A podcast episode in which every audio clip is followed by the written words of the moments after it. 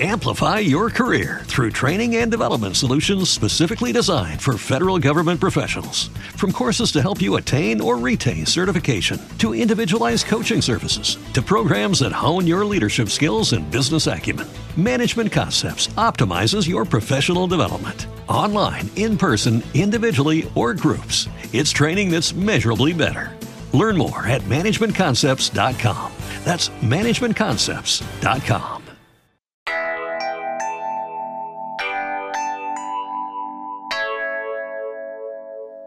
Ciao, bentornato su pensierosicuro.it. Io sono Alessandro, buon ascolto.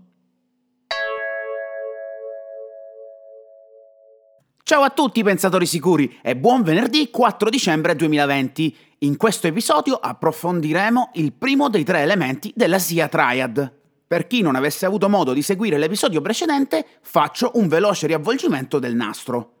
La SIA Triad rappresenta una sorta di stelle di Rosetta per la protezione delle informazioni. L'acronimo SIA, C-I-A, racchiude tre attributi dell'informazione: confidenzialità, confidentiality, integrità, integrity e disponibilità, availability. Applicare le giuste misure di protezione per questi tre elementi aiuta a valutare al sicuro un'informazione che dobbiamo gestire.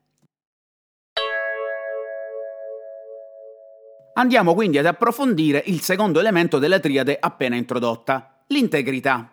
Come di consueto, apriamo la conversazione con un paio di definizioni della parola che identifica il tema che stiamo andando a trattare. Per il dizionario Oepli la definizione numero uno recita l'essere integro, completo in ogni parte. Per una prospettiva più tecnologica invochiamo l'aiuto del NIST, che ricordo è il National Institute of Standards and Technology, di origine statunitense. Il noto istituto d'oltreoceano qualifica l'integrità come una proprietà in base alla quale i dati non sono stati alterati in modo non autorizzato da quando sono stati creati all'eventuale trasmissione o archiviazione. Il NIST inoltre aggiunge il termine integrità indica la protezione dalla modifica o dalla distruzione impropria delle informazioni, includendone la garanzia del non ripudio e dell'autenticità. Come vedremo, questa postilla non è per niente irrilevante.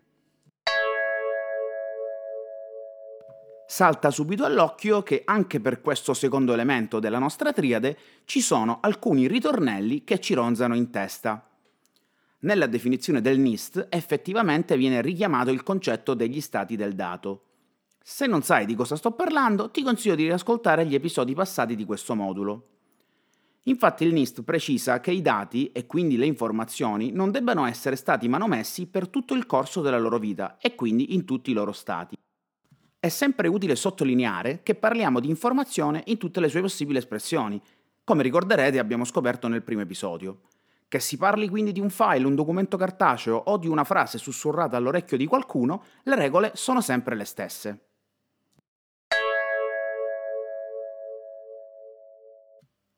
Altro pezzo del puzzle che è degno di un approfondimento si evince dalla seconda parte della definizione del NIST. Di fatto vengono introdotti due concetti per niente banali e molto cari agli esperti di sicurezza informatica, specialmente i curatori dell'informazione parliamo della non riputiabilità, in inglese non repudiation, e della autenticità, in inglese authenticity. Prima di iniziare con il racconto di storia di vita dell'episodio di oggi, investirei qualche secondo a presentare questi due concetti. La non ripudiabilità è parte integrante di un processo di responsabilizzazione di un attore, in correlazione ad un'azione di qualsiasi tipo. Se ad esempio qualcuno recasse un danno ad un oggetto ed una telecamera lo riprendesse, egli non potrebbe ripudiare di aver commesso il fatto. Allo stesso modo, nella scienza delle informazioni, è corretto che le modifiche o trattamenti che vengono effettuati sulle informazioni stesse o dati siano sempre riconducibili ad un attore specifico, che ne sia quindi inequivocabilmente il responsabile.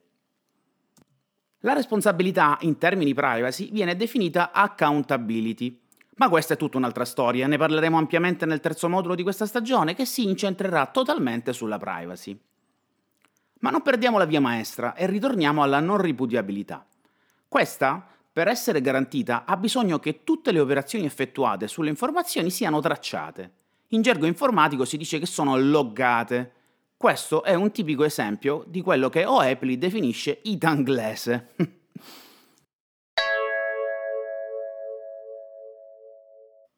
In tal modo, nel momento in cui una di queste azioni avesse impatti negativi nei confronti dell'integrità, o ad un altro membro della triade sia chiaro, sarà possibile identificare il responsabile e lo stesso non potrà in alcun modo negare l'evidenza. Ripudiare infatti vorrebbe dire negare di aver commesso il fatto.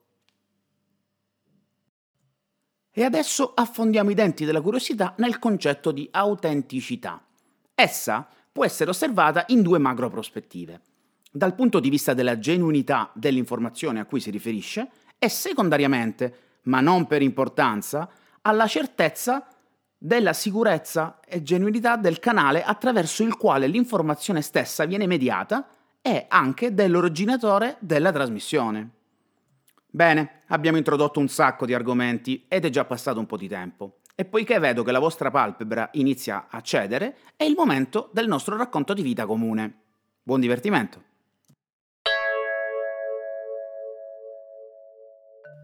I protagonisti della storia di oggi sono Sheila e Marianna. Esse sono amiche da molti anni ed a causa della quarantena da Covid-19 non potranno incontrarsi per scambiarsi i pensieri di Natale. Sheila quindi ha deciso di preparare un pacchetto e di mettere all'interno uno splendido regalo, un'opera d'arte fatta in ceramica ideata da lei stessa, una vera chicca di arte postmoderna, credetemi. Ella, dopo aver confezionato con attenzione il pacco ed aver applicato un'etichetta che ne identifica il contenuto come fragile, si rega all'ufficio addetto alla spedizione. Sheila, dopo aver comunicato l'indirizzo di Marianna a cui spedire il prezioso collo, raccomanda allo spedizioniere la massima attenzione nel proteggere il pacco.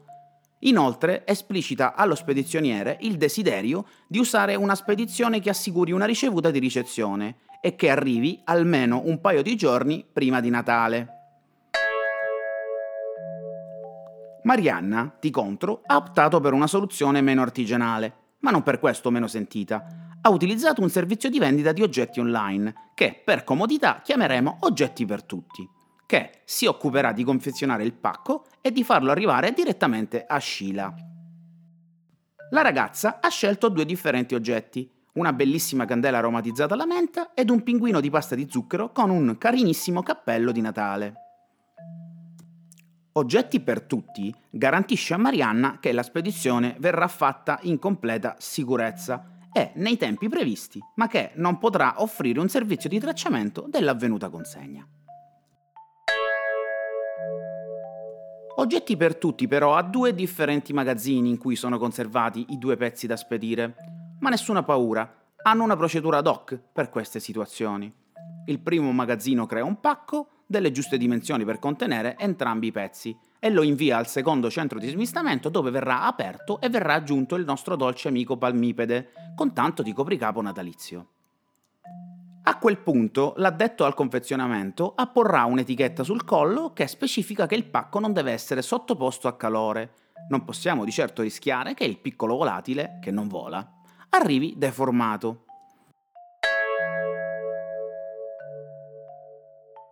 Per fortuna tutto è andato bene, Sheila ha appena fatto una videochiamata a Marianna mostrandogli il suo piccolo amico in frac e proprio in quel momento lo spedizioniere citofona a Marianna per consegnare il pacco di Sheila. Tutto è arrivato ed è andato tutto bene, l'integrità è stata garantita, fino al prossimo Natale almeno. Avrete notato che il nostro breve racconto ha in realtà due vicende che si consumano nel suo svolgimento. Ad una prima occhiata superficiale le due storie sono molto simili, entrambe inviano un pacco ad un'amica, ma in realtà le viste sono molto differenti. Nel primo caso è Sheila che confeziona il pacco ed etichetta lo stesso come fragile. In qualche modo gli affida anche un livello di confidenzialità e del livello di attenzione che serve porre nel trasporto. Se immaginassimo quindi che il pacco fosse in realtà una delle nostre informazioni, l'avrebbe classificata in modo che si comprendesse che era una cosa fragile, sensibile o delicata, in breve degna di maggiore attenzione. Allo stesso modo ha contrassegnato il pacco definendo chi è il destinatario dell'informazione e che quell'informazione doveva arrivare in tempi e luoghi ben definiti. Chiede infine di ricevere anche una risposta dell'avvenuta consegna.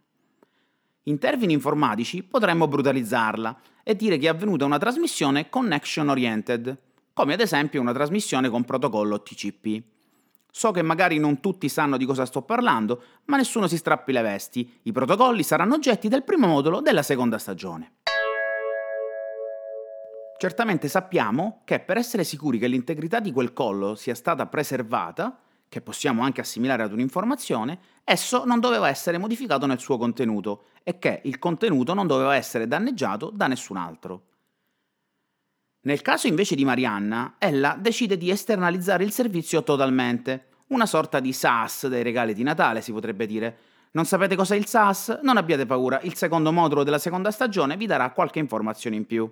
Nel caso di Marianna, Oggetti per Tutti non potrà comunicarle quando il pacco arriverà.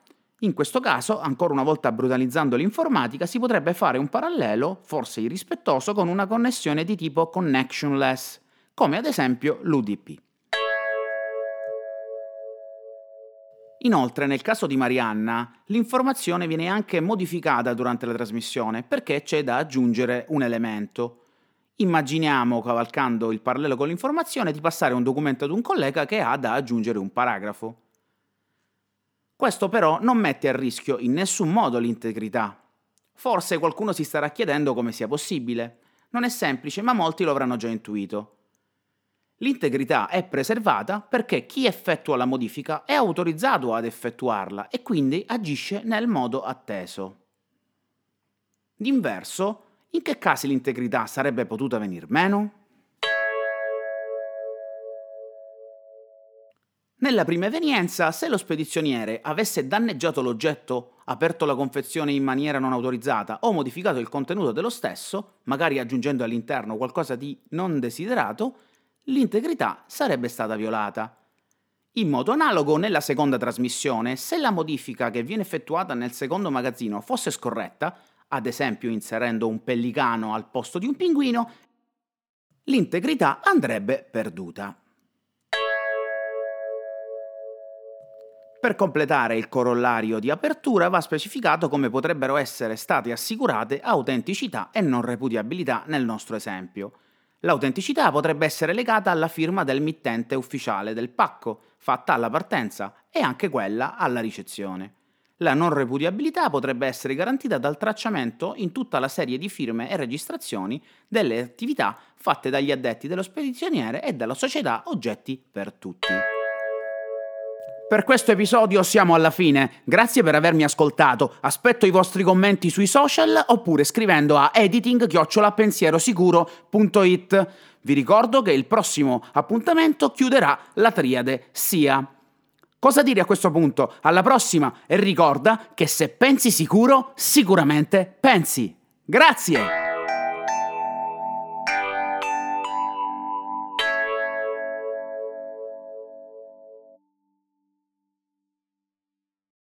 With lucky landslots, you can get lucky just about anywhere. Dearly beloved, we are gathered here today to. Has anyone seen the bride and groom? Sorry, sorry, we're here. We were getting lucky in the limo and we lost track of time. No, Lucky Land Casino, with cash prizes that add up quicker than a guest registry. In that case, I pronounce you lucky. Play for free at LuckyLandSlots.com. Daily bonuses are waiting. No purchase necessary. Void where prohibited by law. 18 plus. Terms and conditions apply. See website for details. With the Lucky Land Slots, you can get lucky just about anywhere. This is your captain speaking. Uh, we've got clear runway and the weather's fine, but we're just going to circle up here a while and uh, get lucky. No, no, nothing like that. It's just these cash prizes add up quick. So I suggest you sit back, keep your tray table upright, and start getting lucky. Play for free at LuckyLandSlots.com. Are you feeling lucky? No purchase necessary. Void where prohibited by law. 18 plus terms and conditions apply. See website for details.